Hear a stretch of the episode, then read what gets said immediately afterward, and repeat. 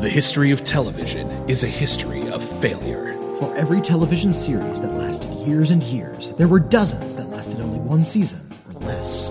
But did they deserve to die? Or were they cancelled too soon?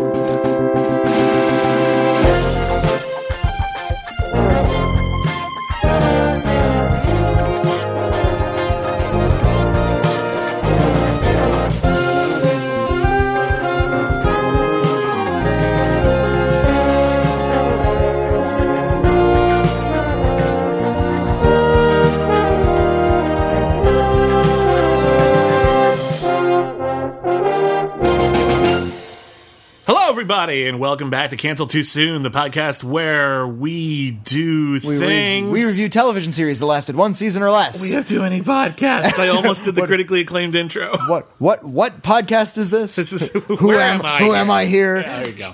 Good stepfather reference. Anyway, uh, yeah, this is the podcast where we review television series that lasted only one season or less. My name is William Bibbiani. I'm a film critic for the internet, and everybody calls me Bibbs. My name is Witney Seibold. I am a film critic for you. Ooh, And I don't have a nickname. I'm just the other guy. you're you're nice, and I like you, and thank you for being my friend.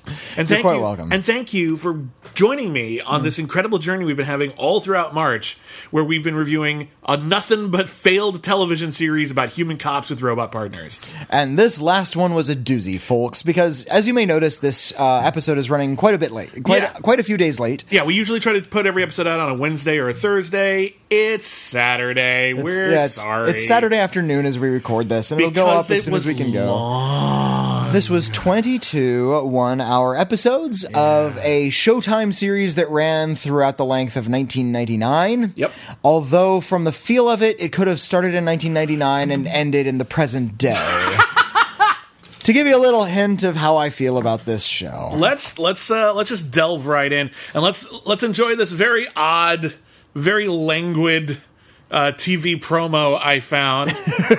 Where they give you information they, uh, very slowly. they give you a little information very slowly. I want to set this And- up because this- like the thing you're about to see is this guy who looks like the protagonist of Blade Runner, kind of running around like a futuristic cityscape, but it's like Sega CD level visual effects in the background. like everything's super fake. There's a lot of green CGI plumes pouring out of buildings. So he's running around. There's a whole bunch of talking billboards, like in Blade Runner, and then he finds someone, and maybe it's a thingy, or maybe it's not. You don't know. It's a mystery. But they're trying to really just build a sense of atmosphere and build a sense of suspense. But when you're listening to this, this little promo we got for you, you're gonna say, and and, go uh, on. and that feel lot. that feeling uh, ref- accurately reflects the show. But let's listen to that promo. Let's listen to a little promo for Total Recall 2070.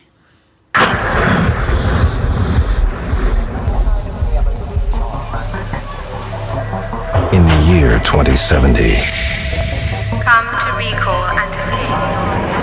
Get strapped, the Recall Corporation can manufacture your happiness to if you're willing to pay the price. Go to Mars. Go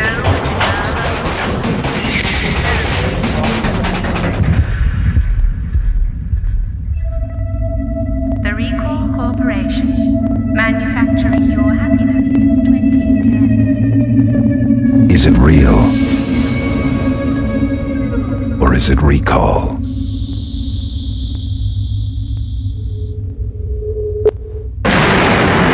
Total Recall 2070. A new Showtime original series. Total Recall 2070. Go go on. Thank you. Thank what, you. What do we? What do we?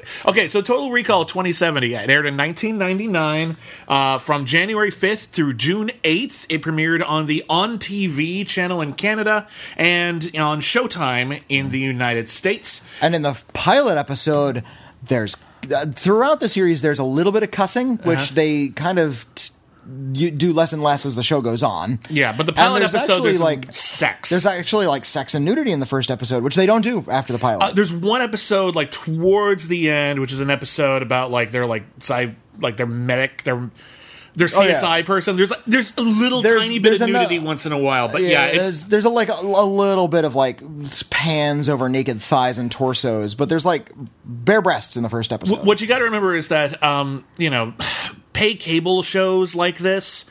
Uh, they bragged about it. well, they bragged about having, you know, violence, nudity, cussing, all that kind of stuff. That was part of the appeal. And for shows like, for example, Tales from the Crypt, that kind of lurid atmosphere was a large part of the appeal. Ooh, we're going to see some gore. It's really titillating. We got to like intestines spilling and Yeah. topless vampires and yeah, yeah. But a lot of these shows also, like, the anticipation was before we had DVD and instant streaming services, how do we make money off of these shows in their second run? Well, we cut out all those little bits and we and we uh, We syndicate uh, it, We yeah. syndicate them on basic cable mostly or occasionally. so like they're like there's like TV edits of everything from like Sex in the City to Tales from the Crypt. Like Yeah, I've like seen Walking, them. Like, Walking Dead has been syndicated. You can see that on network TV. but now. that's but that's you couldn't get away with what Walking Dead does now. That's true. Like on back in the back in the day. Like yeah, they they really shaved. I saw the network broadcast of Tales from the Crypt, and they shaved a heck of a lot out of that yeah, show. standards were different, and and they get more lax over time, like Hmm. as we've discovered a lot on this program. Uh, so, Total Recall 2070, uh, you might recognize the title. Uh, the title is the same as the movie Total Recall, but with a 2070 on it. It and it has its similarities to the movie are very very trim at best. Well, Uh, the Recall Corporation the is part of it, and it uses a lot of episodes that deal with recall technology. If you remember the movie Total Recall, the big premise of the movie was it's in the future. There's a colony on Mars. They keep that element here too, although we don't visit very often. And there is a technology that allows people to implant memories into your head. And one of the things Total Recall 2070 comes back to every few episodes or so. It's not the premise of the program, but Mm. every few episodes, memory implantation technology is part of their sort of crime solving Yeah, packet. and- Someone's had a memory of a crime erased, or Mm. they've had memories implanted in their head that make them forget they ever had a kid, or now they're a murderer. I think yeah, I think there are two episodes about sort of post hypnotic suggestion where it these false memories are planted in their head while they're away from the machine, and all of a sudden they are programmed to kill somebody or to hallucinate that would cause them to commit murder. There's also in this world, um, what are they called? Inducers, inductors, transducers, Sublimators? sublimators, Yeah, they're, they're sync, like, sync lock interrocitors. Yeah, Uh, you go into like this sort of cabinet in your house. It's like your Gasmatron from Sleeper, and you're allowed to, and you can like relive your memories. Yeah. in like a very tangible, visceral way, which is it's- a cool idea for technology. It's like watching home movies, but you're there again. yeah, which is very interesting. but What but I- they're but, but they're seen as like expensive and very indulgent, Yeah. like high end technologies. Uh, Total Recall 2070 is when we talk about science fiction, there are different levels of science fiction. Hmm. A lot of people describe something like Star Wars as sci fantasy, where because it's the not tech- tech based. the, The, tech is technology fu- incidental. the technology is futuristic, but a lot of people consider true or quote unquote hard science fiction Hmm. as stories that imagine a new technology and then take the existence of that technology to a logical conclusion and tell a story that could only exist because this technology was invented. Philip K. Dick wrote a lot of amazing stories about that. Um, one of which was We Can Remember It For You Wholesale, upon which Total Recall was based. Another one was Do Androids Dream of Electric Sheep, which was about uh, androids who started thinking and feeling like humans, but they had to uh, uh, contend with their own programming, which had certain controlled obsolescence. Mm-hmm. They were going to die after a certain number of years. Total Recall 2070 combines those two concepts and creates kind of a world in which almost every Philip K. Dick sci fi story maybe not literally exists in that the characters are there, but the technology all exists. And I think the idea of that, of this incredibly rich dystopian future, and we follow some cops in a world where memory erasure, memory implants, But al- androids, also androids. yeah, all of these things are real. There's so much to uncover here, and I think if you made Total Recall 2070 today with that exact premise, and hell, even the same title, it would be like, ooh, we got to see this show. But in 1999, this flew under the radar. Nobody talked about it. I watched a little bit of this when it was first on. No one cared. Showtime was uh, not yet known in 1999 for like its big sort of hit original programming. In fact, a lot of cable TV was still struggling to find pop purchase, and I think that didn't really happen until shows like Six Feet Under and The Sopranos. Yeah. really kind of kicked the floodgates Yeah, open. HBO had some original programming, and some of it was quite acclaimed, like uh, uh, Like Tales from the Crypt. like Tales from the Crypt, uh, like Oz, which was a great show. Mm-hmm. Um, but yeah, it was not a lot of people had HBO, or at Mm-hmm. least not enough to like make it like a huge pop culture sensation. And it wasn't until they started making really high profile shows. But even but even this- in 1999, Showtime was way behind HBO. Yeah, and this, so th- this was uh, still a cable network who, although this ha- show had a decent budget, it clearly wasn't as big as it needed to be to tell the stories they wanted to tell. It's mostly like really cheap sets and small rooms. There's a lot of bottle episodes. A lot of bottle episodes, a lot of really horrible phaser effects. Like they, Yeah. they're all they're- phaser effects looked horrible until very recently. Rewatch Star Trek. Next Generation. The phaser effects look pretty look pretty silly. My favorite thing about the Star Trek: The Next Generation phaser effects was they never pointed the phaser directly at their target. like if you look at the way Jonathan Frakes held the phaser, like he held it above his head, and the laser would point down. It's like what? What? Why are you doing it that, that is way? that is workplace safety. He has a phaser. You don't just aim that at someone. well, it would be nice if you point it right at your target rather than pointing it No, no, above your it's- target. It's got a crooked sight, and, then- they haven't fixed it yet because everyone's busy. They're always like- worrying about like dilithium the- crystals. Like he knows the angle of the emitter, so he knows to hold it Yeah. above his targets. What? Okay. It, he's got it the way he likes it. It's like But people they have- invert the y-axis on their video games. Damn it, that's the way I learned to play. I'm going to keep playing Overwatch with my inverted y-axis. Am I crazy? Am I the only one? Let us know. Tweet us at CanceledCast. Does anyone else still invert their y-axis? Uh, th- th- this show makes me just invert my y axis. Oh. I'm sorry. All right, Uh, so- the the premise of the show. So it takes place in this Yeah. Philip K. Dick universe, uh, where there are androids and also memory erase technology. Either one of those would have been fine. Putting them together makes it a bit of a mishmash. But this is now about uh, cops, and the main character is named David Hume. Explain why you're sighing. David Hume is a Scottish philosopher who founded the uh, school of thought known as empiricism, or at least perfected it. He is well known for giving arguments about the strength of fiction, uh, how there was no free will, and against uh, modern organized religion. Every uh, or- argument against modern organized religion comes directly out of David Hume. So already Total Recall 2070 feels Is- like fan fiction. It's it feels like fan fiction and it feels really really pretentious. That the character of David Hume is meant to be this sort of kind of Philip Marlowe-ish uh, noir, like really seedy noir hero doesn't help. Yeah. He's a really seedy noir hero with no character at all. They And he's played by an Okay. actor who is really trying his best Keanu Reeves impersonation and failing, which is a terrible place to start. Uh, he's played by an actor named Michael Easton, who was on One Life to Live for years. And we're going to run into him again when we eventually cover another sci fi series, VR5. no, no. Oh, you're looking Okay, forward I'm, to VR5. I'm, I'm looking forward to VR5. Okay. And, and as far as I know, he's a great actor outside of this. Well- but here he's making really the wrong choices. We're going to talk about this. One of the biggest flaws of Total Recall 2070 is the choice of tone Yeah. that they picked throughout the entire so series. But anyway, it's, moving it's on with ta- the plot. Taking a lot of beats from Blade Runner. Moving on with the plot, he is assigned a new partner who's just named Far, Ian Farve. yeah, just some dude. Some dude. His partner, his original partner, is killed in the pilot episode Hmm. by uh, rogue androids who are not supposed to be able to kill anybody, and sort of an Isaac Asimov kind of programming. You where- know the first rule of, rule of robotics. Exactly. Uh, but they kill him anyway.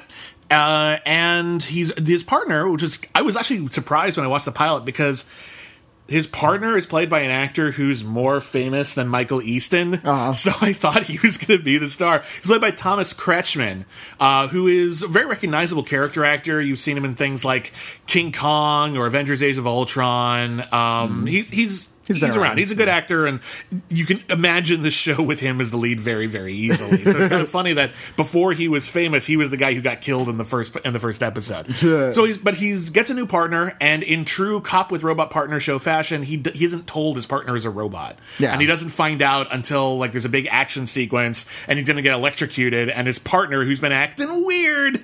Uh, grabs a couple of electrical cables and almost melts his hands off. Yeah, like the skin melts off his hands. But Yeah. no, th- these aren't like robotic metallic androids. They're more like g- greasy, liquidy androids, like an alien. Yeah, when they when they slice open an android, there's a good bit in the in the pilot where uh, you know they're looking at a, a quote unquote dead android, and They have to peel back its skin. and Ian Farve actually like looks at it and goes, "I I have to go." He's like, "Just an android." You know what? It's real enough for me, which is a fun little Yeah. bit. But when they peel it off, yeah, it's got this like mayonnaise goop, yeah, it's- underneath it. It's, really gross. It's, it's really all it's all lubed up on the inside with all this really gross looking greasy and and uh, it turns out Farve, yeah, is an android. Mm-hmm. Uh, he's got some machinery underneath, and it's like you're an android. And not only is he an android, but he is an alpha android. yeah, a, top of the line new model. new android. model, and he is so advanced that they don't really know what he's capable of. He doesn't know what he's capable of,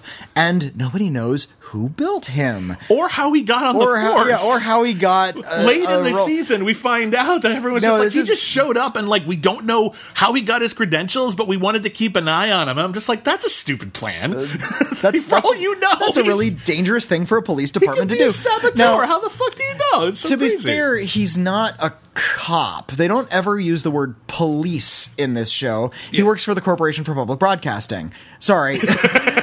It's called the CPB, uh, which in my mind is the Corporation for Public, Yeah. Public Broadcasting. It's actually the Citizens Protection Bureau. Yeah. And it's unclear as to if they, I guess they say bureau, so I guess they work for the government. I think it's his government organization, but one of the one of the premises of Total Recall 2070 is that in the future there is a consortium of huge corporations, two of which are in it a lot. One of which is Recall, which has memory implants.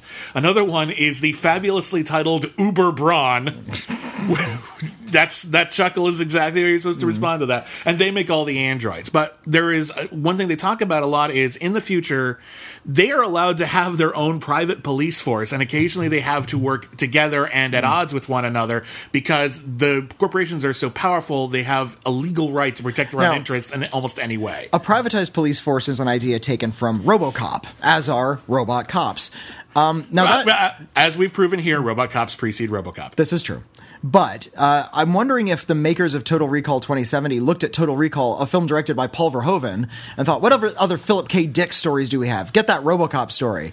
That's not a Philip K. Dick story. It's just another Paul Verhoeven movie. But and that's but here's the thing, and this is the thing I kind of like about it. This is sort of a mashup, a futuristic world in which all the sci-fi stories that came out of that sort of cyberpunk era coexist in the same timeline, and most episodes involve. Uh, here's a technology we hadn't discovered before, or here's a dystopian law we haven't really focused on before, and we're going to tell a story about that. So it makes sense. I can also picture just looking at Blade Runner, which obviously this owes a lot to. The production design owes a lot to Blade Runner. Well, this yeah. is just Blade Runner. I think most uh, cities, city set science fiction stories that came after Blade Runner are just Blade Runner. a lot of them are.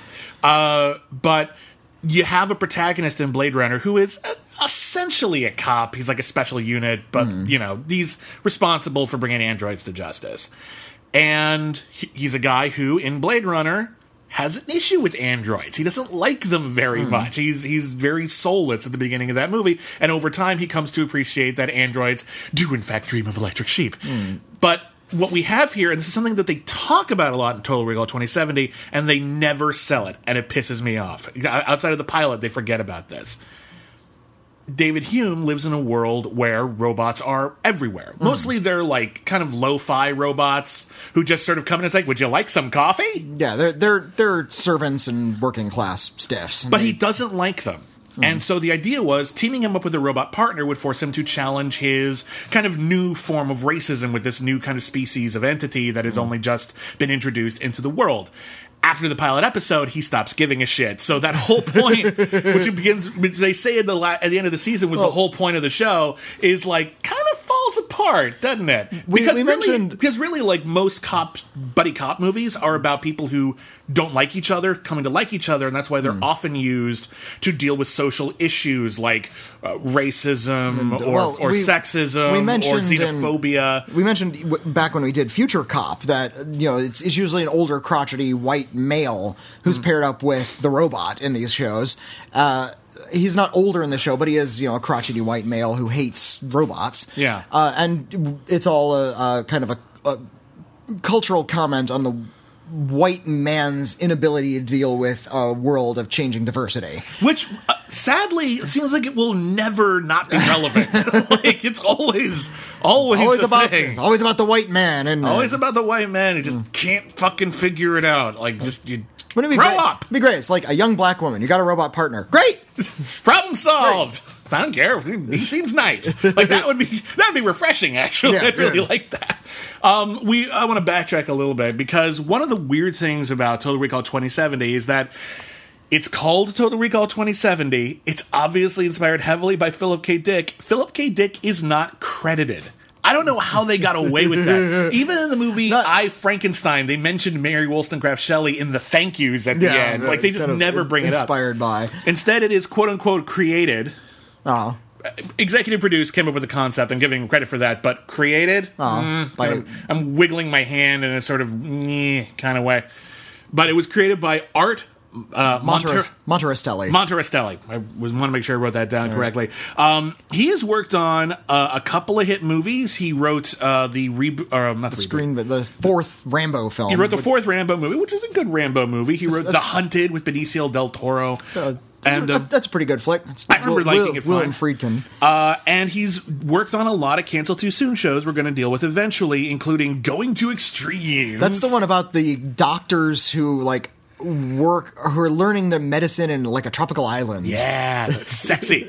uh, but also the TV series of Time Cop, and one of the shows that we really want to get to at some point. It's on our, one near the top of our list, uh, Nowhere Man, which is a really, really great sci-fi show. I think or at least I remember it being a great. couple episodes of, of Nowhere Man. Yeah, so that's uh, that's his deal. Uh, Ian Farve, uh, the co-lead, is played by an actor named Karl Pruner, who really this was his big role. This was like his big series. This was his big starring role. He got to do a lot. He did a yeah. lot, lot of good acting moments. This as is kind of his big break because most of the rest of his career is playing small parts in like not great stuff. Like he's in The Skulls Three, or uh, Ooh, that hit. yeah, uh, he was in Dick. He was in like a couple of high profile projects, but usually in smaller roles. This was his big lead role. Rounding out the rest of the cast real fast, we have Olivia Hume, the protagonist's wife, played by Cynthia Preston. You might remember Cynthia Preston from If Looks Could Kill and from the animated series The Legend of Zelda. She played Zelda.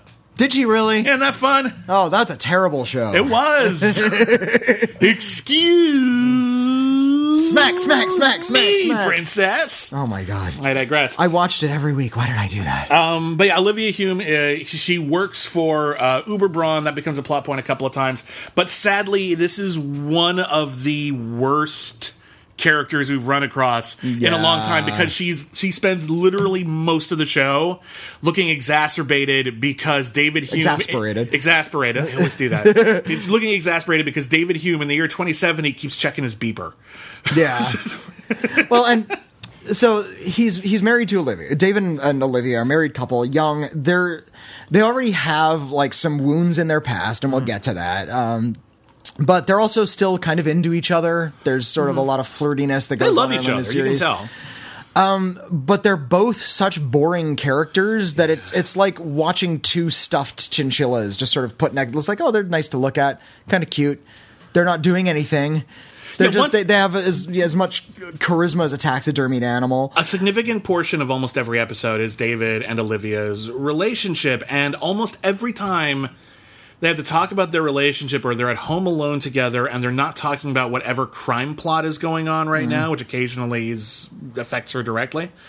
Uh, they're basically just It's like a Bergman movie. They're just sort of not looking at each other, not t- kind of talking it- cross purposes, wishing their marriage was better, and not sure how to fix it. It oh, I have to work again. oh, oh you do, do you? Yeah, I do. It doesn't help that they live in a cave. Like their apartment is just this big shadowy place of angles, and you don't know where the hallways lead. It's like a this maze of angst. the, the, and the art of feng shui is lost in 2070. it's a real. David real Hume, downer. is, all of the characters, in fact, you know, in this sort of shadowy world of no corners, are asked to just sort of sit still, stare off camera like a 45 degree angle, and speak in a really intense whisper. Nobody ever has any sort of passion. Yeah. Even in action sequences, they all sound really bored. And whether they're And I want to pas- slam my head against the screen. whether they're speaking passionately or whether they're speaking about the plot, that's the biggest problem with Total Recall. I think there's a lot of really great ideas in the show, and we'll talk about the episodes in a minute. But yeah, the tone of it is just everyone talks like this. Hmm. Uber Braun just sent over their security guard. Oh, really? Yes. Okay. Okay. you want okay. to you want to get a this? sandwich or something? I want to get a sandwich with you. I, I love to get a sandwich. Sandwiches are really great. You know what I hate more than anything? That guy. I really want to murder him. Yeah. Wait, you talk about sandwiches and murder in the same tone of voice. I've invented a new technology that will help you sandwich murder.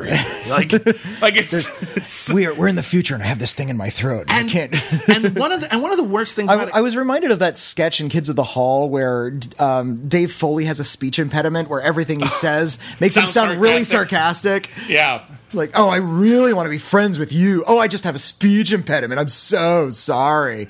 Oh, well, that's okay. Oh, are you really sorry? Well, that's really good to hear. Like, yeah, you feel you're feeling bad. Yeah, actually, feel- like, this is what the, Like- but like that you can only respond to things as if you're an angsty uh, noir villain from 1941. One quality that we don't talk a lot about on Cancel Too Soon because usually it's not an issue either way. like we occasionally talk about how much we like or dislike a, a show's theme song, mm-hmm. but usually the incidental music doesn't come up very much because usually it's competent.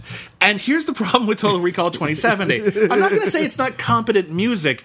Problem is that it never tells the story. Mm-hmm. It's always this sort of like almost every scene has the same kind of low background, almost white noise kind of music, and it's vaguely depressing. It's just sort of like you, you people are talking about you know this horrible conspiracy. And it's like. mm,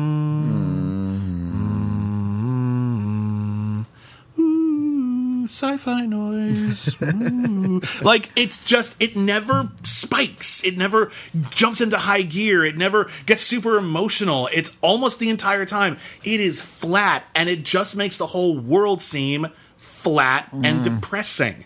Which is a shame because a lot of the stuff that actually happens, like on the page, is really cool. There's st- cool uh, stuff on the page. It's not. It's not on the page. It's in the mind, and uh, it was a good idea, and might have made a neat short story. Some of these episodes, when they get it heavy in the mythology, it just becomes really dull. And when Yeah. you start getting into uh, the minutia of the character, like the, Olivia's true background, or the fate of David Hume's father, played by Anthony Zerbe, Yeah, from uh, Shows up in License to Kill. well, License to Kill, uh, Star Trek Insurrection. I really liked uh, in the opening episode the android assassin who kicks off the whole storyline is played by our good friend Kim Coates. has been in everything. Yeah, he's a great actor. He shows up in anything Canadian, and uh, he was in Dracula the series as like the best character on that show. Like, there's a really great episode where he played. If you remember that, that was a fun show. he played he played a silent horror actor who got turned into a vampire, mm. and then realized that because thinking his career would go on forever, then he realized that vampires can't be caught on camera. So Yeah. it was a really fun idea for a character. I really liked him in that. Here, he's he's really really great. He basically plays the Rutger Hauer character who just wants more life. And in the pilot episode, they actually find a pretty clever way to dovetail Blade Runner and Recall because if you recall again, Blade Runner was about androids who wanted to live longer, be more human. In Total Recall 2070, in the pilot, we find out that there are androids who are using recall technology to give themselves more human personalities and memories. Hmm. That's pretty clever. That's clever. That's that's a neat little you know kind of hmm. kind of mixture. And then they've also kidnapped a psychic child and and they've all and the parents of the psychic child have had their memories erased Yeah. by recall technology, and they don't know who they are anymore. But and- in, but but in exchange, they did give them a free memory vacation to the Galapagos Islands to see the turtles. tortoises. They say turtles. They say turtles. It's turtles. It's tortoises. I think that's a Blade Runner joke. Is it? Well, remember, like you you're walking through a desert, you see a tortoise. I don't know what that is. Uh, you ever see a turtle? Same thing. oh, okay. I actually I actually think that might be a subtle joke. fine. All right. Okay. Regardless. Um, yeah, so but there's a psychic kid, and they think maybe the psychic kid can help them extract information from these scientists who will help make them more human, and they realize that maybe android DNA isn't human DNA, and then they're shot and the episode's over. I digress. Next episode. that's the pilot. That's a two part pilot. It's okay. Uh, the second episode. Um, uh, so there's a Martian virus. There's a viral outbreak. Uh, and what we find out is that it's a virus. I'm just going to burn through this because a lot of these episodes are just basically Well, and- here's the premise and we're done. and I, I, I, I watched this last week. Like I was able to, to steam through this one as quickly as I possibly could. It was so hard, Mm-hmm. but I, I finished it a while back, and it's already sort of vanishing I- out of my memory. I finished re- it literally re- 10 minutes before we recorded. Recall like went into my brain is now wiping the f- series clean, and I'm kind of grateful for that. Well, because here's okay. So the second episode, just to continue my thought, No. the idea is there's a mysterious viral outbreak, but the the gag is that's a clever idea in a vacuum. Uh, it's a virus that's deadly on Earth, but was genetically engineered to help people survive harsh environmental conditions on Mars. It affects Hmm. the respiratory system. That's almost a good idea. I can see you getting something out of it, but the I- problem but with that doesn't, recall that is doesn't that seem like a mystery. That just seems like a pro, like a, a background premise of the show. Like you can't go to and from Mars too often because of that. That's one of the problems is that they kind of they come up with a fun idea for an episode, and a lot of the actual just on paper one line description. A lot of these sound like fun ideas for sci-fi Mm-hmm. episodes, but then they do very little to goose them up. There's not a lot of subplots. There's not a lot of melodrama. There's Mm-hmm. not that much action a lot of the time, and frequently, like honestly, most of the time. The episode ended. I thought we had ten minutes left. It just feels Yeah, like it just feels like cuts off. There's no twist. There's nothing. You're just sort of done. Turns There- out that was the thing. Really, I had to wait 45 minutes for that. there's an episode like right near the end, like the third to last episode, in which the whole thing is Olivia. I'll just tell you this episode now. Olivia witnesses a murder, but she's just been through some horrible thing that affected her memory, and she can't trust whether or not she actually saw the guy Mm. she saw. And and that that's an interesting story. that is an interesting story. And then it turns out uh, she did, and she says that's the guy. And I'm like, that's it. I thought someone was gonna like, like the guy's wife had been like knew that she was having these problems and set her up to be a patsy so she could like. I thought you were gonna do some kind of fun film noir thing. It's just like I saw this guy kill a guy, had doubts about it for a night, then I said he did it. Thanks, Total Recall 2070. If you're gonna do all of that, say you, you have to say like the only responsible thing for me to do here is say my re- my memory is not reliable right now in my life. I'm certain it's that guy, but you can't use that in court, and that would frustrate the police, and that would actually be an interesting wrinkle or a good and again, dramatic twist at the end of that she's episode. invited to and she the- does the moral thing Yeah. by saying, "I can't do that." She's invited to the apartment by the guy's long suffering wife, who literally just says, "I'm only married to him for the money." And yeah, they're, And they're so like I- cheating on each other left and right. and yeah, she's yeah. and the wife is mysteriously like not there when she sees this horrible thing. And I thought the twist was going to be—it's not a huge twist, but at least it's a twist Mm-hmm. that she, knowing that she would be an unreliable witness and that she would be able to get away with all this stuff, engineered the situation so that she could kill him, but have a witness that says he did it. Boom. No, just that guy. It's that guy. I mean, that, that guy that's, did it. that seems like a stupid thing to risk to en- Yeah. engineer a witness with an unreliable memory. At least but it's a plot. It's- I guess it's kind it's a dumb thing for a, a killer to do, but yeah, all right. All right. So uh, the next episode is uh, as as a lot of cop shows do. The episode begins with them seeing a jumper on a ledge. Yeah. and they go up to the jumper, and it's a, a very uh, very conventionally beautiful woman, very sexily garbed, but she's very depressed, obviously, and.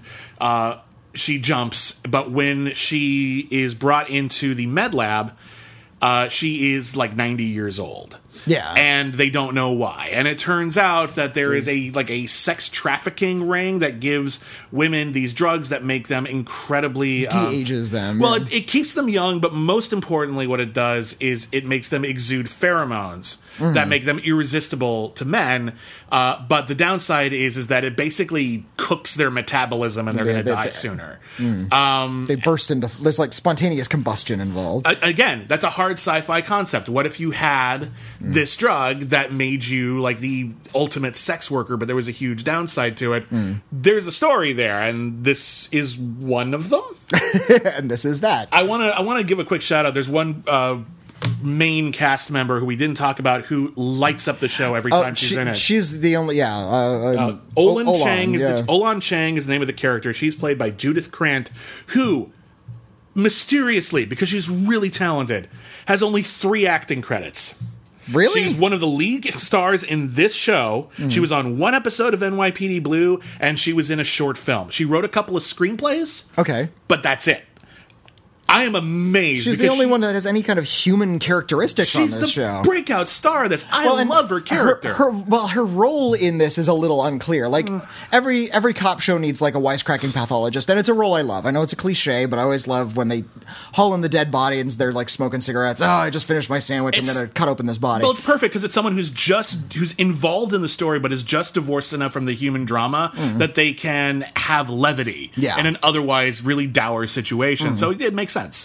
But uh, she's also asked to like come to crime scenes and she investigates a few things and she gets involved there's an Well, she's- episode that there's one episode that's devoted to her Yeah. where she has uh, an affair with Titus Welliver Yay! from from Bosch uh, And I- Lost. and Lost well A lot of people know him from Lost. Lost Yeah. uh, uh, he's a very good British actor, and, and here he looks like just plain white man. But I know he's going to go on to better things. Yeah, but like, yeah, she does get an episode to herself. But I like her character for two reasons. One, she's one of those characters who is an expert in everything, so that they don't have to cast multiple supporting cast members. she's an expert in robotics, in chemistry, in medicine. Mm. Yeah, in- so she's she's not just the pathology. biology. Yeah, she's also doing forensics And hacking She- and, and- and yeah, she's also hacking into computers and also knows how uh, androids work. She's so she great. can just rebuild androids. Like she's a super genius. She's way overqualified for this.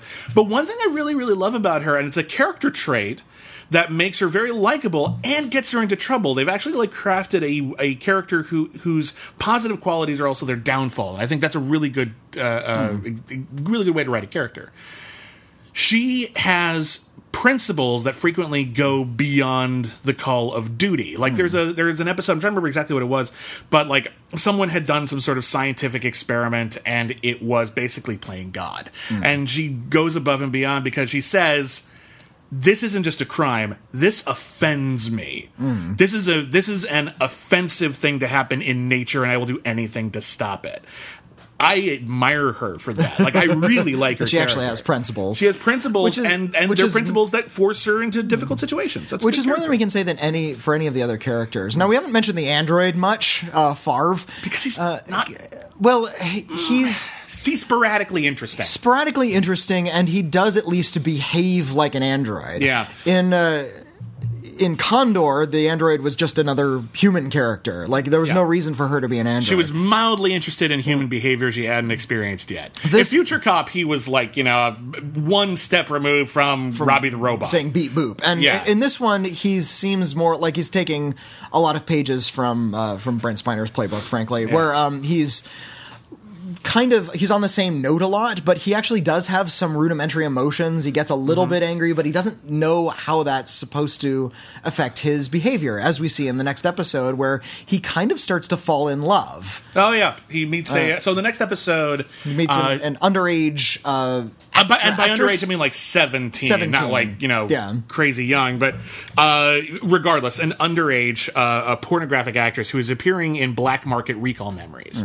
People are going to Black Market Recall Memories uh, to basically cheat on their spouses. Re- Recall doesn't do porn like on the open market. No, No, so- but if you want that, but you can that it on the black technology exists and people are making and it. but the technology is uh, you know it's faulty it's not like up to code and it's frying people's brains and. It's giving them memories that make them act out in the beginning some guy kills someone because he thinks his wife is cheating on him but in actuality he was reliving yeah, reliving Reliving? he was reliving he, he was like reliving and couldn't control uh, a But yeah. cuckold fantasy that he had had in fantasy but in real life it freaked him out and it drove him But- to murderous rage But the the the android ends up looking after the star of one of these black market porn films. Oh, and and she's I- played I- by a notable actress yeah, whose name on, I, wrote, forgot. I wrote Like, down her name because she's really really great um, uh, I've seen her in a couple movies. uh, Laura Harris you might recall her from The Faculty That's right. yeah she's really really talented Um, but um, he begins she begins like sort of flirting with him. She don't, i don't think she knows he's an android but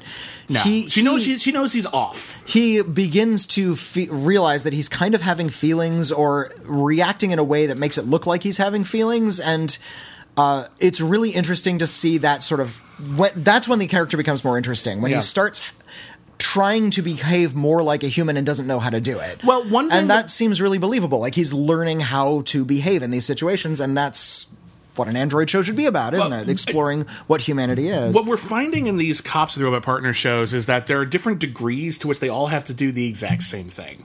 Hmm. One thing they have to do is ultimately a lot of these cop with robot partner shows are stranger in a strange land shows in which the android has to figure out how to live in a human world. Have to they don't understand emotions, they don't understand uh, uh, slang or, or propriety or, Or sarcasm most often, Uh, sarcasm is very very common. Um, now some shows go so far that you just get the impression that the robot shouldn't be a cop. Like Well- just sort of like this robot doesn't understand a damn thing, and maybe it's dangerous to have it out in public.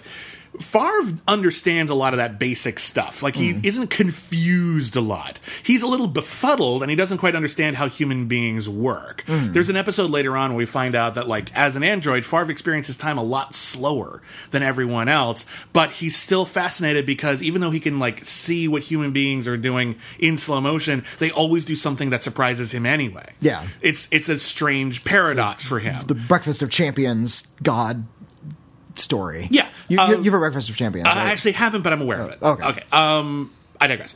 But uh, yeah, but he doesn't like have.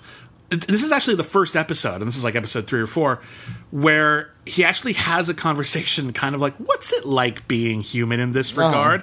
And his first conversation about, "I don't understand human nature." Early on, he says, "I don't understand like gut instincts because I, don't, I don't have. and that, that's I can something understand." they, something you go back to time and time again in the show is this Because- misunderstanding of gut gut instincts are you know they could be qualified but basically it's just you understand a topic or behavior so well that you can just sort of a human being can just sort of quickly process things and acknowledge this is what's probably going on. A robot would just understand all those processes and be able to figure that out. So they don't have, there's no mystery to it. There's I so that makes sense. But in like this episode, his first conversation about what I don't understand human behavior.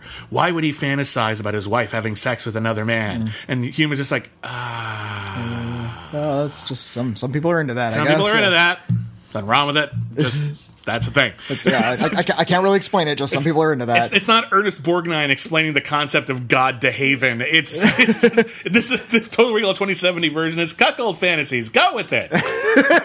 That's not a shirt we're gonna do, by the way. Cuckold fantasies. fantasies, Go, with it. It, anyway. would, it would sell to a certain market It sure would. Uh, okay, the next episode, uh, and an android goes rogue while buffing floors. And oh right yeah, someone has someone's been giving androids uh, rebel fantasies Well, it, it- it's a virus. It's a Yeah. virus that messes with their programming and makes them aggressive. And well and makes them specifically kill like their masters kill their human masters uh, Farve actually gets the virus, but he's advanced enough that he's aware he's going through it and is stopping himself from becoming violent. But this is the episode where he goes haywire a lot and starts doing weird stuff, and this it really And brings him to life. Not weird stuff like he doesn't start pouring coffee over his head and like spitting sparks or anything. but he insists that I they kind go of to wish- karaoke, for example. I kind of wish he did. That Yeah. there was that weird moment where he's like, uh, like from Short Circuit or something.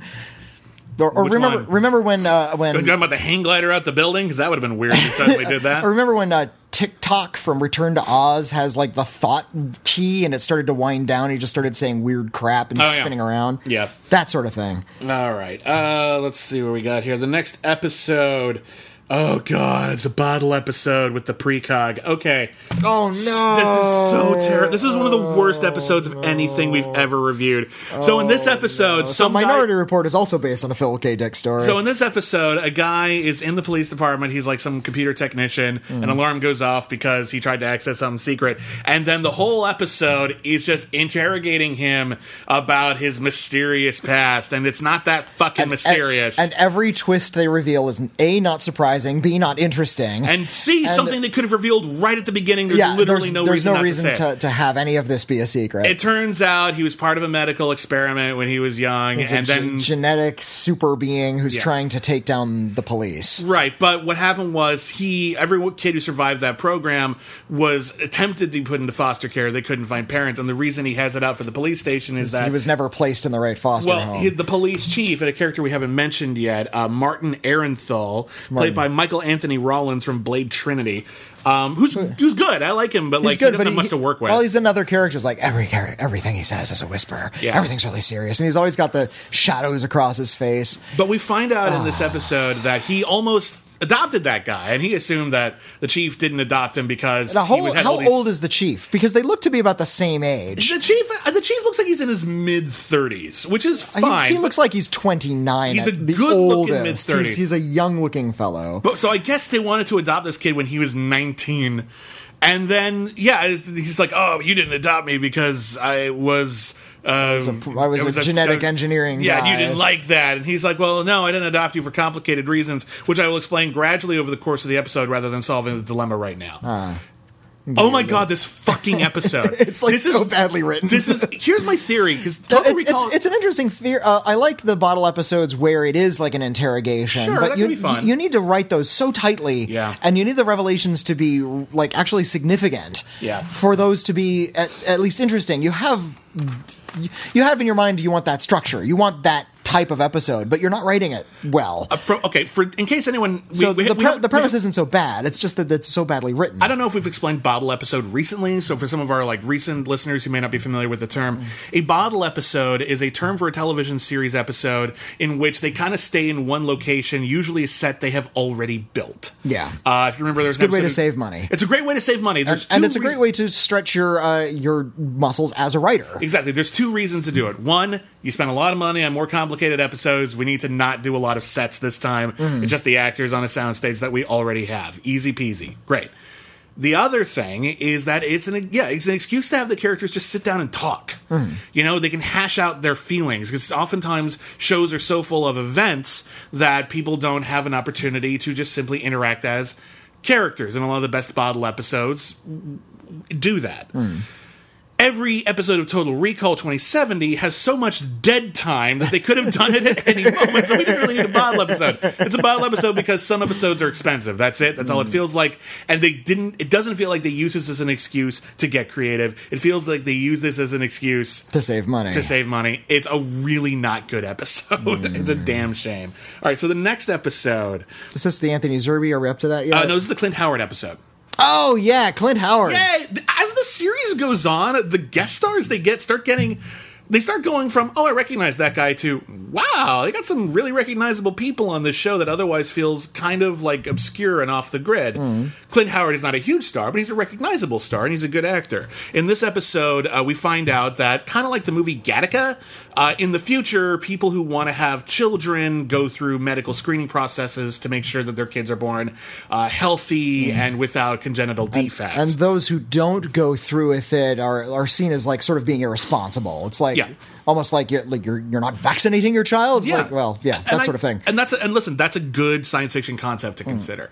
Uh, there's a couple who have a kid and they did not uh, go through the screening process before they conceived, and they, in order to get health insurance basically uh, they have to agree that if the child is born with a serious condition that the child could be taken away from them and be And and, raised as a ward of the state and that's exactly what happens. And and indeed, we learn about this whole network of kids who have been raised as wards of the state, and they're essentially servants. basically uh, and their kid is then kidnapped and they have to try to track down that kid and it turns out the reason the kid is kidnapped is twofold. First we find out that its genetic predisposition is towards violence. Oh god it's going to be some horrible hitler baby. Or and then this is the other thing they say Sometimes it's for violence, and Clint Howard is an expert in these things and helps relocate children who are in the system on the black market, like benevolently but illegally.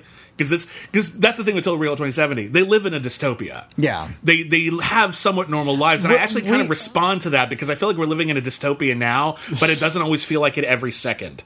the uh, the government is never seen in this series. No. Like, th- there's no oversight other than these gigantic evil corporations who are up to villainous things for no good reason. Yeah, just They because. just just because we can, and there's no oversight at all. We're the ones in charge, and we can do whatever we want. Yeah.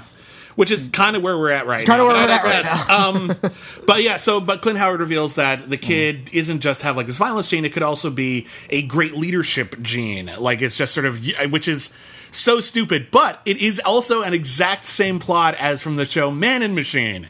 Uh, oh, It was an yeah, huh. exact episode like that. There's a couple episodes that are exactly like Man and Machine. I guess when you have a cop with a robot partner, your brain goes to a certain school and it kind of stays there. Yep. Uh, the next episode is another two-parter. There is an assassination of a Martian mining so-and-so person, and Hmm. the person who assassinated them has a brain implant that made him go crazy. And David Warner, the great David Warner Hmm. from Time Bandits, shows up as this doctor who understands how all of this works, and it turns out he may have been responsible, in part, for designing uh, Ian Farve. Yeah. But then But he's he then- assassinated, and then there's a clone, and blah blah blah blah, and we're done. Oh, right there. I even forgot that there was a clone. Um, it's not.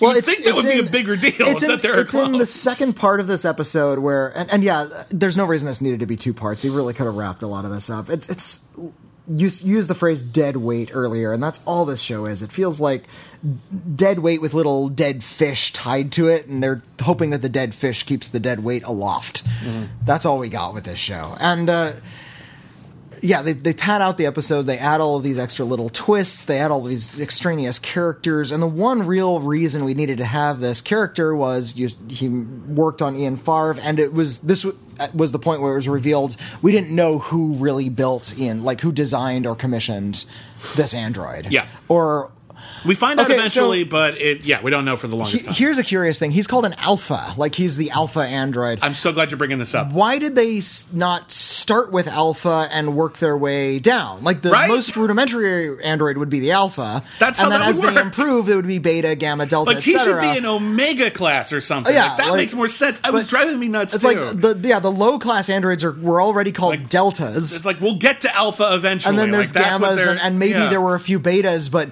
there's no alpha. It's Well, absurd. Alpha's the first letter. Yeah, no, it's it's absolutely absurd. It's like, we're gonna do this. in- It's like okay, all the animals come on the ark. We're gonna start with the zebras. Okay, why? That's such a And the aardvarks say, "Damn it! now I know what it feels like."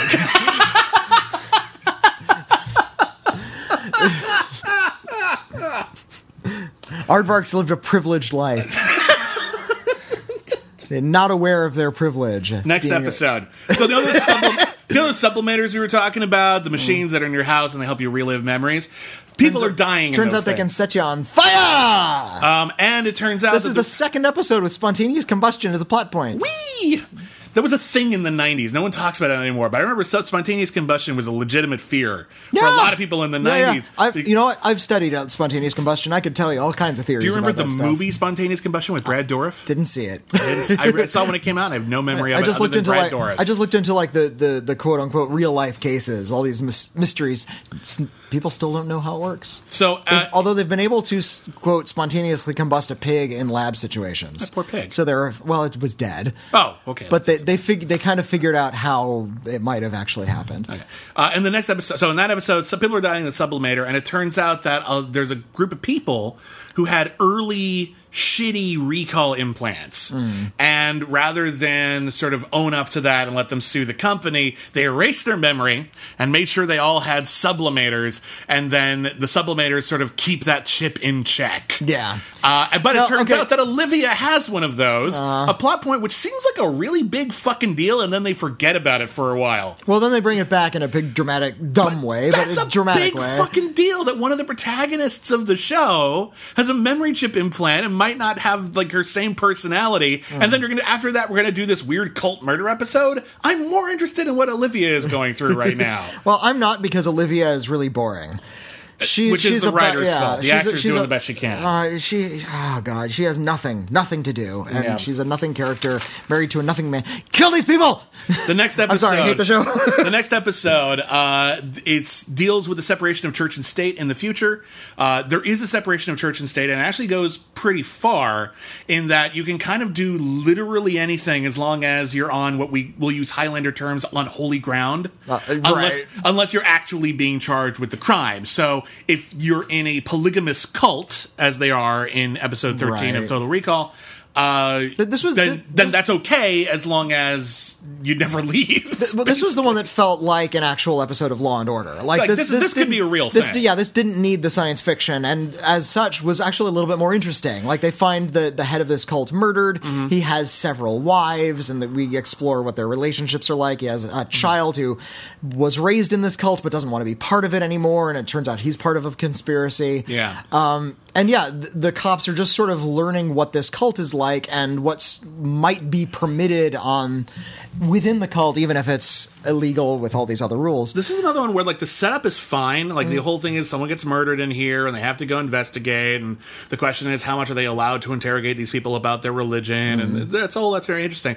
But it's another one where I was shocked when the episode ended because it ends just- with like it ends like oh and then this lady did it. Oh what oh Why'd you do? Why'd you do that? Why'd you do that for this reason? Okay.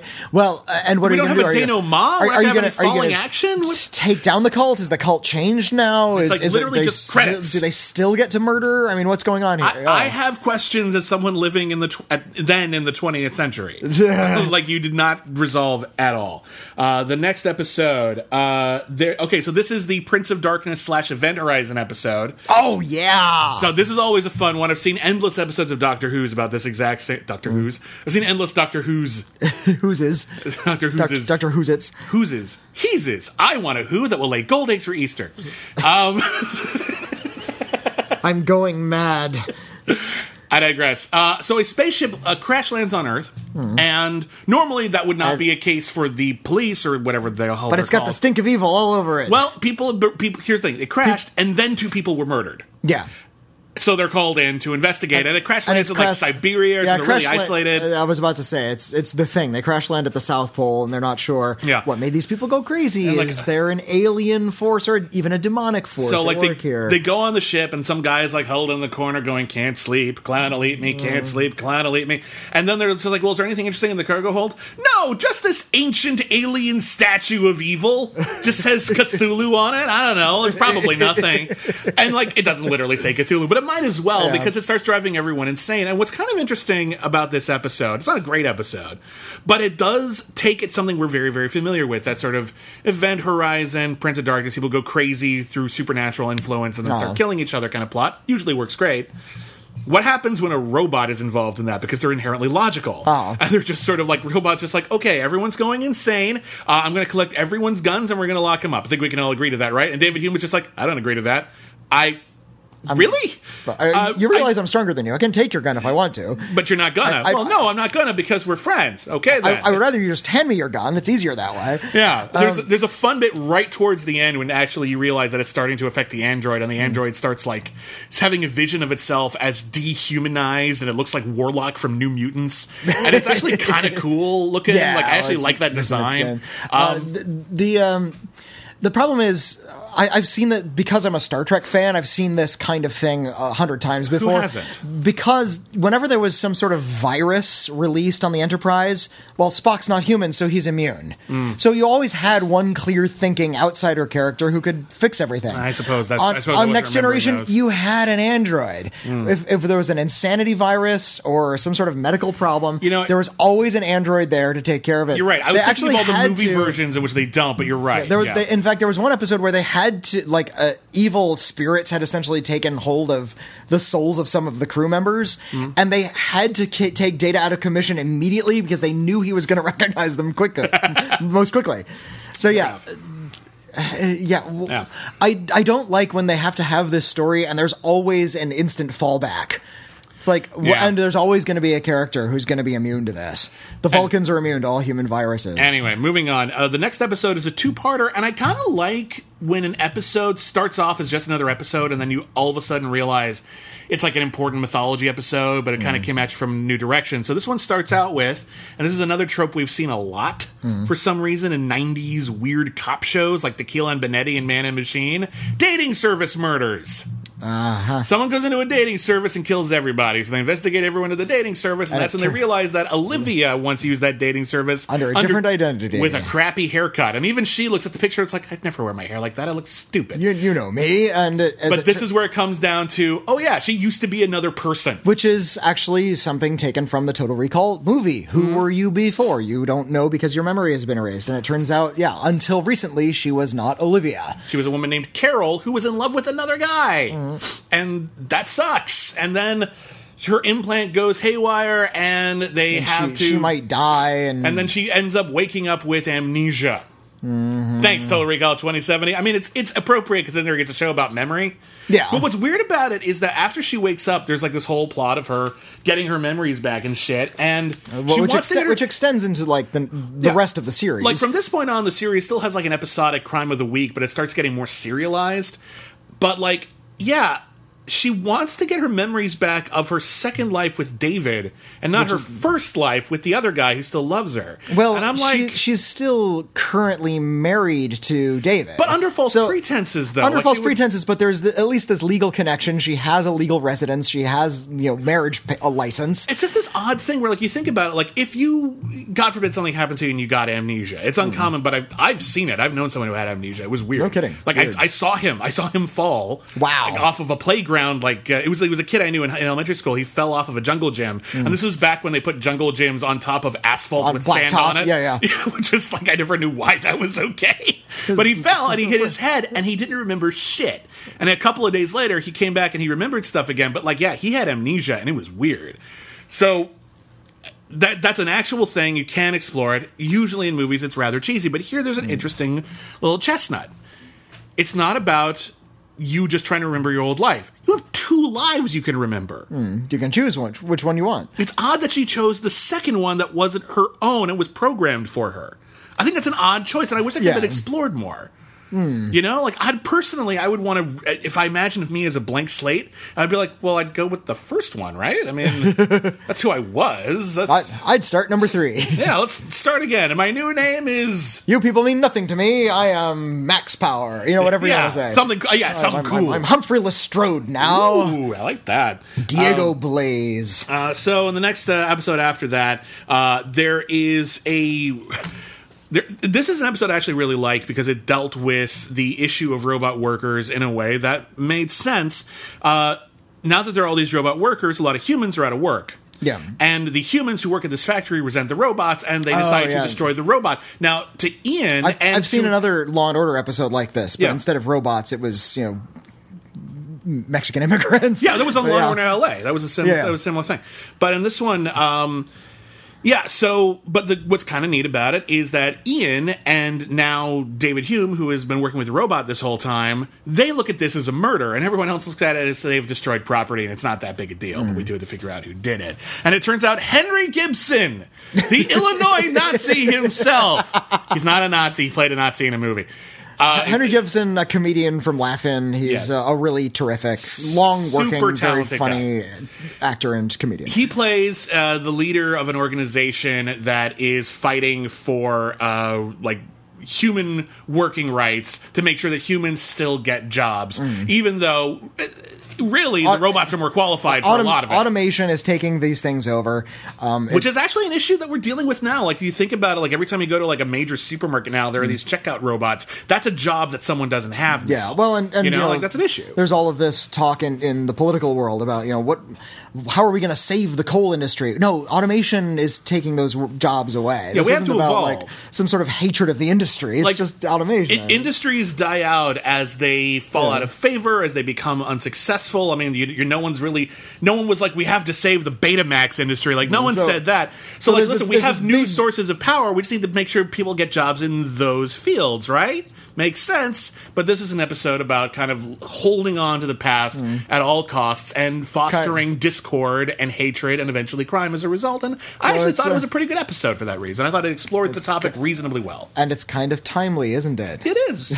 But the, all the best science fiction is. All the best Yeah. science fiction uses in the future new things will happen, but human frailty is Hmm. very very much the same throughout history. Um, moving on, uh, in episode 18, Hume and Farve are kidnapped by Creighton Duke from Jason Goes to Hell. Okay. Oh God. Okay. This this uh, episode. Uh, he also played Mr. X in the X Files. Yeah, it's a good actor. I Um, like. oh god, I forgot. I didn't want to look up his name. I forgot to look up his name. I always, I can never remember his name. He's such a good actor. Though. He was also in Gremlins. He played like the he high is- school science teacher. He is one of the most intense actors. Like he, So he, great. he will look at you and he will burst into He's flame. good in Um, everything. But this is the episode where ah, it, it commits the cardinal sin that any TV series can commit, and that is the Glynn sin Turman. of Glynn Turman. That is the sin of the clip show, where you you don't have enough. Uh, now, Oh, wait, maybe it wasn't Glynn Turman. in, in the in, in the modern, it's difficult to explain what a clip show is or what purpose they might have served to somebody who has access to streaming technology. I have to apologize. Uh, Mm-hmm. Glynn Turman is, was in uh, Gremlins, but he's not the actor we're thinking of. Oh, but he he is the actor who played Mr. X in uh, in the X Files. Uh, yes. Mm. but he's great. Yeah. Uh, no, Glenn, no, Glynn Turman is a totally different actor. you the the actor who played uh, Mr. X in the X Files Oh. and the actor who played Creighton Duke and the actor who's in this episode is one actor. Glynn Turman is a different actor. Right. And he was in Gremlins. Okay. I, the, only the Gremlins part was wrong. Okay. I, remembered someone, el- I remembered someone else being in The, Gremlins. the actor who played. Mr. X is the actor I was referring Jason to, and he is Hell. great. Um, The but Final Friday. When you didn't have a VCR or a DVR and you weren't taping every show, when you saw a TV show, Steven it- Williams. Steven Williams, it, it was just gone. And if you wanted to see an episode again, you had to wait until that episode was rerun. Uh, and you might have, you know, the, a lot of TV networks tried to sell the well, we're in reruns right now, but it's new to you, like you missed it. Yeah. like it's a good way to sell reruns. Um, if you were following it uh, faithfully, then you had seen all of these episodes, but you might have not necessarily seen them all. So, a good way to recap a lot of the show's highlights was to essentially construct a highlight reel and air it with a really loosely constructed plot element around those clips to put them into either a new context or a different context, or just as an excuse to have a flashback to them. Frequently, clip shows are also bottle episodes. They're also Yeah. a good excuse to recycle a lot of footage because we're broke. They're broke. They only had an. Uh, the worst episode of Star Trek: The Next Generation was called Shades of Grey, and it was where uh, Riker was on his deathbed, and in order to save his brain, they had to and uh, like reactivate memories in his brain, and so they just showed clips from old episodes, and those were the memories they were enacting. Dumb stuff like that. This one they have a they, they have a reason, but it doesn't play because it's badly kind of put together. Hmm. But the idea is this guy, uh, played by Steven Williams. Oh, Steven Williams from Blackjack Savage. We're crazy. Oh, duh! Dumb, of Dumbass. course. My God. Ah. Sorry. I'm on. I'm on uh, uh, just a few hours of sleep. Yeah, here. we're, it's been a long day. I'm so sorry. Steven Williams, you're a god, and so is Glynn Turman. I digress. You're both great actors. You're both great actors. so great. Blackjack Savage. How can we forget Blackjack Savage? It's, their, it's our it's our thing. we have a. T-shirt about it. The idea is he works for the assessors, who are like the uh, what do you call it? Um, uh, the the inter- internal affairs unit. There you go. Hmm. They're like they police the police, uh, and he knows that Farve is an android, but he's been driven insane by the mystery of who is he and where did he come from. So he kidnaps them both, and he's trying to convince David Hume that the android is trying to brainwash him and make him sort of sublimated to this new android ri- uh, revolution that's rising up. And they use a lot of clips to show, like, remember that little moment with uh, with Ian in a previous episode? That was more important than you thought. And I'm like, no, it really wasn't. like, and, and whenever it did seem important, you really lampshaded it. Like, it was pretty obvious because what he said was weird hmm. in that scene. Like, there's They, like. they- they clearly weren't thinking that out out ahead of time. They're simply repurposing these scenes. well, I'm sure. I'm sure some of them were, but some of them feel hmm. like they were just sort of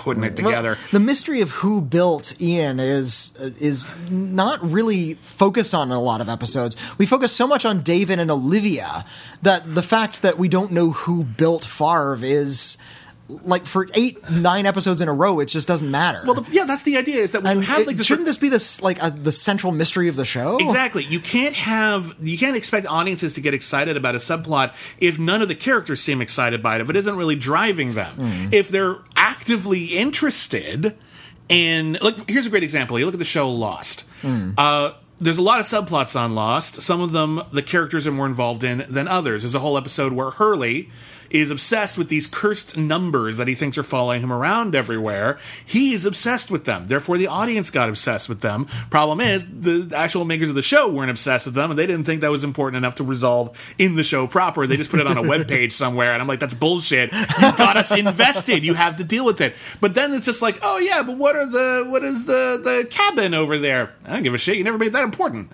Where are you dedicating time to this? That was never a thing. Like you have to pick and choose, and whatever you pick has to be Well, that- exciting. it, also seems like such a bizarre mystery to not just to sideline, but just to have in to begin with. Mm. What like if we don't know who made this guy, you'd think that would be like of primary concern to the police department. You're working for us, and we don't know who you are. And they say in an earlier episode, they find out he's sending signals to someone. Yeah, like he's got a modem in his brain. he's Basically sending- spying on them for whom? Maybe we should take him out of like the major cases and have him doing like bullshit paperwork. Hmm. If, Like, if he needs to be a member of the police force at all. Here? I guess you want to keep an eye on him, but for God's sake, it makes no sense. like that's such an intriguing mystery that you either you need to solve it right away or never bring it up. All right. And you can't just have that be kind of percolating in the background. The next episode is an episode we already talked about where Olivia, her memory still frazzled, Mm. sees a murder. Did she see it? Yes. Moving on. Uh, next episode a spaceship blows up. Uh, as it's en route to Mars, and uh, one of the passengers has an invaluable uh, piece of uh, research from an Mm. important corporation, but then uh, Olan finds out which about could be it. like a virus. It's like a little vial. It's a vial. fluid, Is it a virus? Is it whatever? Olan finds out it's actually proof that they have been like basically killing babies for research, and she's like, "Well, I'm not going to let that happen." It- it's, so it's, like, it's, it's- yeah, it's like fetal T fetal T cells, but like But- from living infants. yeah, so there's nothing, there's no justification for it all. It's obviously just monstrous, and so she puts her career on the line in order to get it taken care of. It gets taken care of. Good for her. and uh, and it ends with uh, like that the stuff in here is like holds the secret to making androids more human as well. Well, they're trying to. Other companies are trying to make androids as smart as Farve, but Mm. no one knows how Farve was made, so they're trying different avenues, and some of the avenues are criminal. but th- at the very end of the episode, Farve takes up like a tiny piece of this liquid as if he's going to use it for something. He never does. It maybe would be but important yeah, later, it's, it's but like they never this, got this like to it. really portentous moment. And It's yeah, like they never it's like in it. Star Trek Next Generation when Data gets the emotion chip and decides not to use it. Like you get the impression in like Yeah. season two of Total Recall, he'd be like, "Oh, I could use this and become more human." Maybe that's where they were going. Yeah. I don't know. Uh, the next episode. I have no idea what happened in this episode, and I literally just watched it. There is a sh- there is a uh, shooting that, feel- that goes bad, and Well, Hume sees had- another cop do it. Here's the weird thing about this show: it's so like f- like tonally flat, and they use the same plot points over and over again that you could be forgiven for mixing up two to three episodes with one another. Yeah. because they have the same tone, the same plot beats, and even the same elements. Like there's the spontaneous combustion thing. Yeah. the people whose memories have been erased using the sublimators. Yeah. uh, the, the conspiracy of people who want to take down androids, but like different conspiracies who want to take down androids. It's like they only had so many plot points they could go with, and they kept repeating them. Yeah. So I feel like I, I was stuck in a loop after a while. I'm watching 22 hours of this stuff. This and I show- feel like this is a I show might have that- seen this episode before. This is a show that really needed if they were going to keep if you're going to do the show. This mm. needed to be like a ten episode season, and you really work your ass off to make those episodes exciting because I think Yeah. there's enough material there. But I digress. So in this episode, uh, David sees another like- cop shoot a guy kind of in cold blood. And it he investigates he's a it. prison escapee, and, and yeah. he's like working for the consortium maybe and he goes into basically that scene from the end of the matrix reloaded and the guy in the white room i think it was anthony zerbe wasn't it and I think he's in the white room. No, it was just a guy who looks like him. Okay. Uh, in any case, he goes to like this white room or whatever, and Martin Sheen is there. Martin Sheen, who was like doing the West Wing at the time, he was a good get. He Oh. comes in and he's just like, "Hey, David Hume, you want to work for our conspiracy?" And David's just like, "Eh." And then he takes off his virtual reality glasses and goes, "Well, that was bullshit," and throws them away. so, like, why did we do this? Well, that, that's what I love. There's an inherent absurdity to both Android uh, dramas, Android stories, and virtual reality stories. Yeah. And it's that no matter how advanced an Android is, it's just a machine in the shape of a human. And Well, that's the argument know, that Philip K. Dick is challenging in his story. and and, but so, yeah. and you know, of course, there's the whole Turing test. If it's close enough, then that's Who cares? That's What's good. the If, if it's good enough, it's good enough. And Yeah. uh, yeah, if, if it approximates it, you're never going to be psychically linked to this being. If it can look and act like a human being, that's good enough. Yeah. But on the other hand, you're you're not sure if this thing is conscious. Conscious, it just looks like a, a human being. Yeah, is it conscious or is it approximating human consciousness? If it wasn't talking and it was just moving around, it looked like a cube. You, you wouldn't think twice about throwing that thing out. Yeah. Um, so, so there's this kind of absurdism beneath that sort of thing. It's just a machine. Um, that can be challenged because you know we don't know the nature of consciousness and there's some mysteries to explore there. Virtual reality, just take the glasses off. Yeah, who gives a shit? You don't. You know. You, you can just turn the machine off. It doesn't matter what's going on It's in not, there. it's, not, it's not like it's like usually it's not actually like you know jacked into your brain with a huge tube and like removing and, it. hurt and even it Like, is pull the tube out and Yeah. you're back to normal again. the Matrix. That's how that works. anyway, this whole episode, I don't understand it. Maybe, mm. and I literally just watched it like two hours ago. Like I mm. don't know. The last episode of the season slash show. Uh, David Hume basically just says, fuck it, I'm tired of all this bullshit. Walks into work and says, I'm quitting unless you tell me the whole plot. And his boss is like, I don't know all of it, but I'll tell you what I got. And then it turns It, out. it, it really does feel like the writers' room, like all of their notes they had for future episodes, they knew they were going to get canceled. It's like, okay, here are our ideas. We- we really have to This wrap what- some stuff up. This is what we were going to do.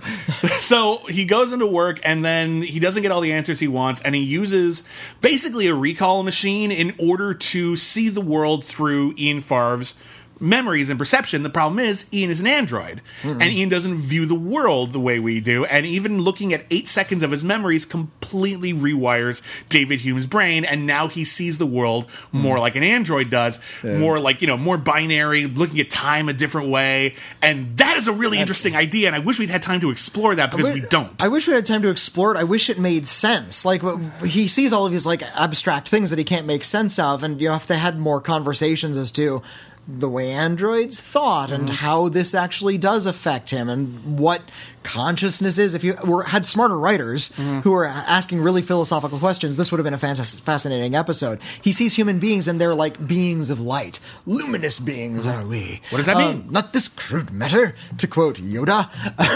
but like, what does that mean? Who the fuck knows? I think about it the same way I think about like when you find out like, oh, dolphins. Dolphins have been taught to learn like twenty human words. Interesting. How much dolphin do humans speak? Zero. Maybe dolphins are smarter. And that's when it comes to cops robot partner shows. It's always about the robot trying to see the world more the way a human does. It's never about a human trying to see a world the way the robot does. Mm. And I actually was really excited at the start of this episode. I'm like, ooh, we're going into uncharted territory here. It's the last could- episode. Finally, it's yeah, about time. They can do something really, really interesting. And instead, we're going to take a submarine ride to a sunken barge. Sunken barge, where? Guess who's there? Num- number one from the prisoners. Who's there? Yeah. there. So Ian Farve, Ian Farve's creator is there, played by the same actor who plays Ian Farve, whose name I've already forgotten, Karl Pruner. Hmm. Karl Pruner. And he's he's in like a Korvac hover thing. He's got Like, no he's- legs, but he's floating around. he's a head, a shoulder, and an arm. He looks like that guy from Leprechaun Four. Thank you. Yeah, he does. But uh, so he's floating around, and it turns out that he is like this extreme consciousness. And well, what he what did, what he is is he is the physical manifestation, the first attempt at a physical manifestation of essentially the internet.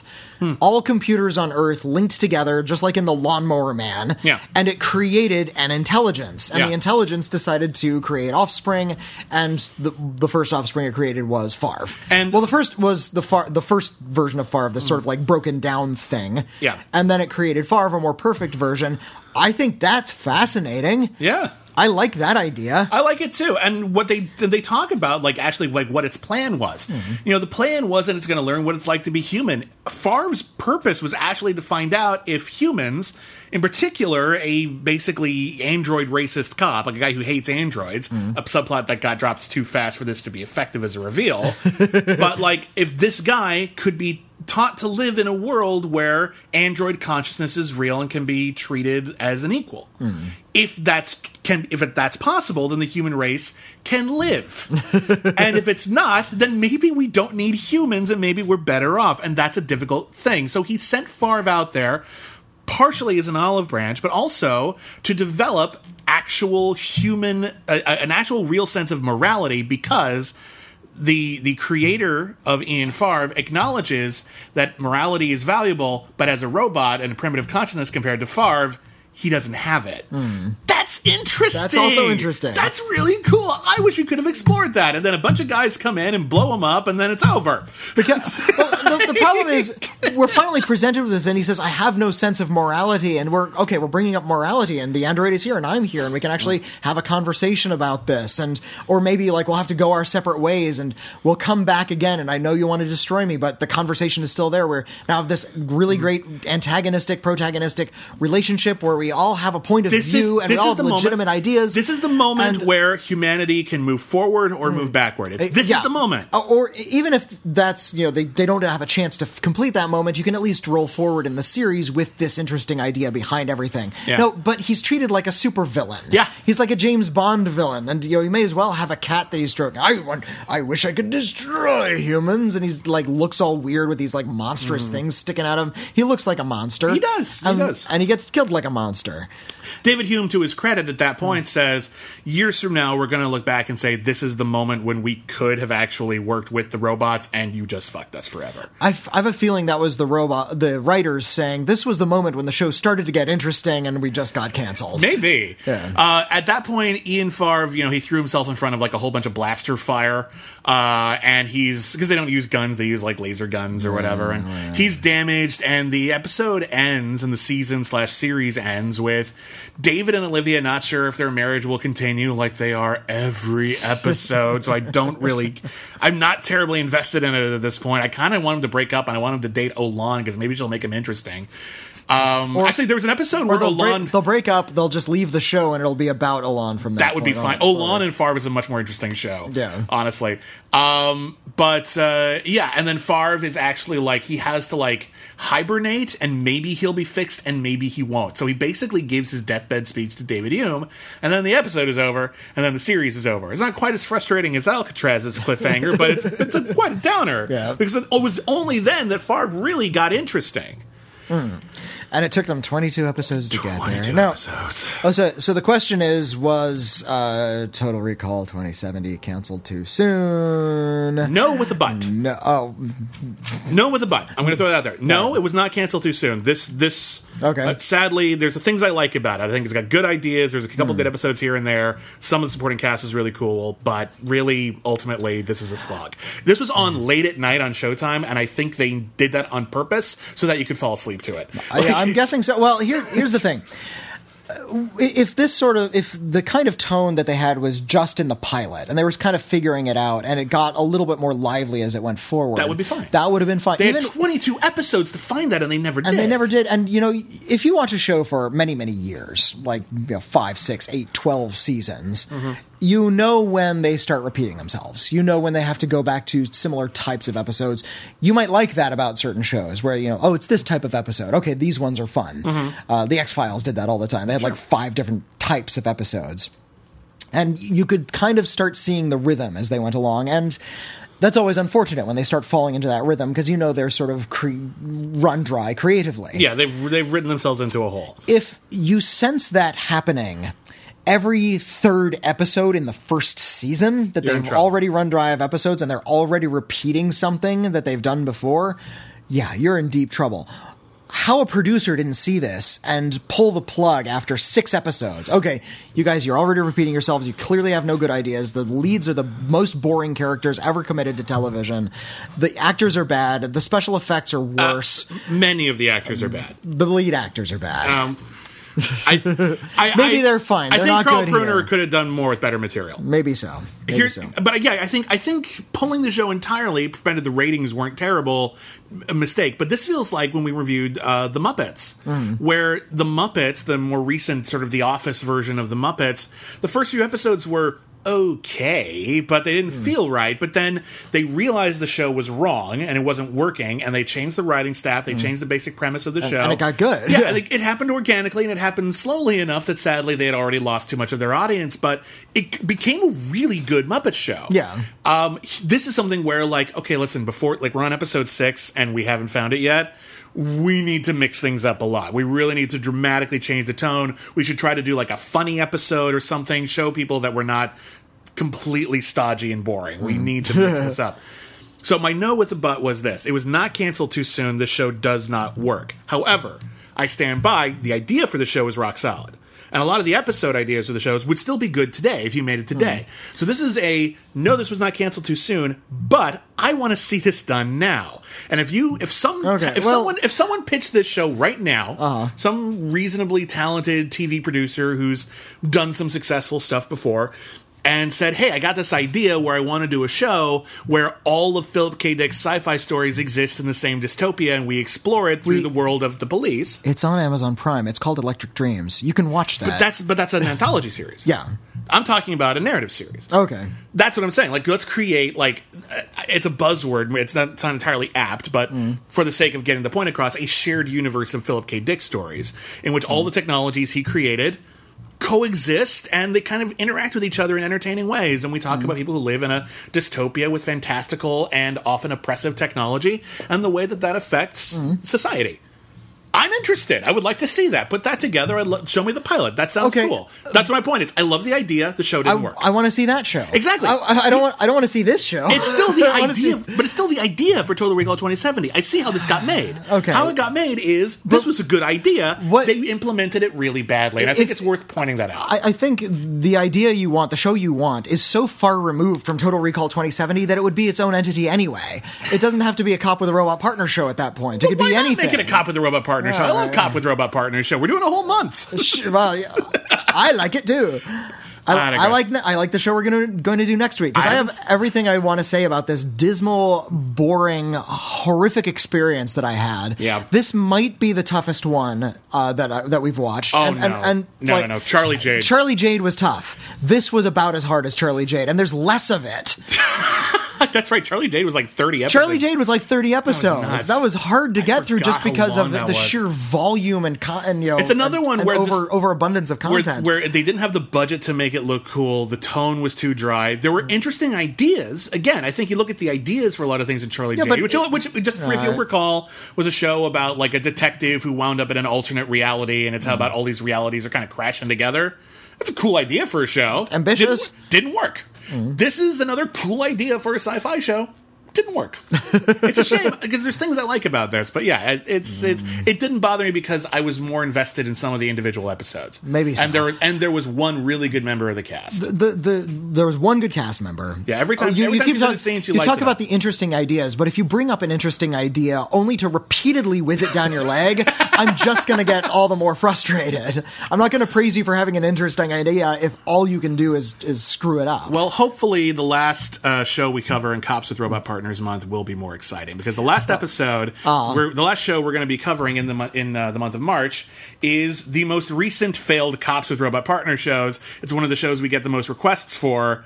Almost Human. Hooray! Yay! Starring the great Karl Urban and the great Michael Ealy. I love both those guys. Uh, yeah, Michael uh, Karl Urban as crotchety old white guy. Michael Ealy as the most attractive man on the planet. Oh, sorry, he just is the most attractive He's man on the so planet. great. Every time he's in anything, he's one of those actors who's so fucking good in everything, Mm-hmm. and for whatever reason, he can't quite break out. Like, I, Well, where is his superhero movie or Did, something? did Give you see the perfect guy? That that's a stink burger. But that's not a breakout role. That's not like a big budget action movie where he had a chance to be seen by everyone on the planet. That was a little thriller. Yeah. But you look at a movie like we'll talk about this next week. But like you look at like this great uh, rom com he did called About Last Night. a remake He- of About Last Night. Yeah, but you know it, it, he's really good in it. Like he's really fun in that movie. So Yeah, uh, he, I he, play, he plays the android. Um, I, I've this was actually. I don't watch a lot of new TV. Mm-hmm. I, I watch a lot of old TV, and this was one of the few instances in maybe the last fifteen years where I thought I'm going to give a new TV a shot. I'm going to watch this new show. It's on Fox. It's about a cop with a robot partner. I'm down. I'm going to watch Almost Human, and I dug it. Okay. Thought it was pretty Well, good. And spoilers. And I kill and I killed it with my love. So Well, I haven't seen it yet, Yeah, so, so for all I know, I'm going to hate it. So, uh, yeah, but maybe we will, so. we will cover that, and I swear to God, we'll get that episode in before the end of March. Yeah. This was just, it was a rough week, and I literally only just finished this, so that's why the episode's running late. really and it's running so there. late that Witney has to go to work. Yeah, uh, so we will, we uh, will. can uh, can we read one letter? We'll read one, letter All really right. quick. Uh, Uh, because if you want to email us, it's canceled too soon, 1L at gmail.com. You can also check us out at patreon.com slash canceled too soon. You can contribute to the show and get a whole bunch of great perks like voting for one episode a month. Uh, we're going to have. Um, we have a bonus uh, episode every month, the Cancel Tuesday monthly movie, and this month it is about a family with a robot grandmother. we uh, we also if you subscribe at our twenty dollar Patreon level, you get a free piece of swag. Oh, and sh- uh, I and got- I just I- Oh, put up a new T-shirt. Uh, yeah. all, all of our bands from the Freaky Links episode Mm-hmm. uh, are now available on a T-shirt. All one hundred and twelve band names. So if you haven't collected your free T-shirt yet, we we check in every few months on that. But if you haven't collected it yet and you want to, send us a message on the Patreon account. Yeah. Uh, so yeah. Uh, but yeah, let's read this letter. Uh, this What one comes from John. Uh, good evening to good sirs. Longtime listener, first time writer. This is why I wanted to read uh, a, a letter. Great. Got a first time writer. Uh, you mentioned that you weren't sure whether Constantine counted as a show that fits your criteria or not. It's something we're constantly going back and forth on. Constantine. Constant, constantly. Oh, jeez. Now I'm depressed. uh, I wasn't sure if you two were aware of this, but there is going to be a possible continuation of Constantine, but in animated form Hmm. on CW's digital exclusive streaming app. The new show, which is premiering uh, on March 24th. That's today that is today. uh, on the CW. Uh, CW Seed is what it's called. Will star Matt Ryan returning as John Constantine. Yeah. While it is mentioned that it's set in the Arrowverse, it's unclear whether this new animated series will connect back to Constantine's previous live action outing. Anyway, I wasn't sure if you two had known this and wanted to bring it to your attention. I didn't know this. Uh, I, I don't. gonna- I don't pay attention to what's on a lot of apps. so I have we go. information to add here, but I'll let you finish the letter. All right. Um, I should also mention that CW Seed has quite a few one season wonders, and for the best part, it's free.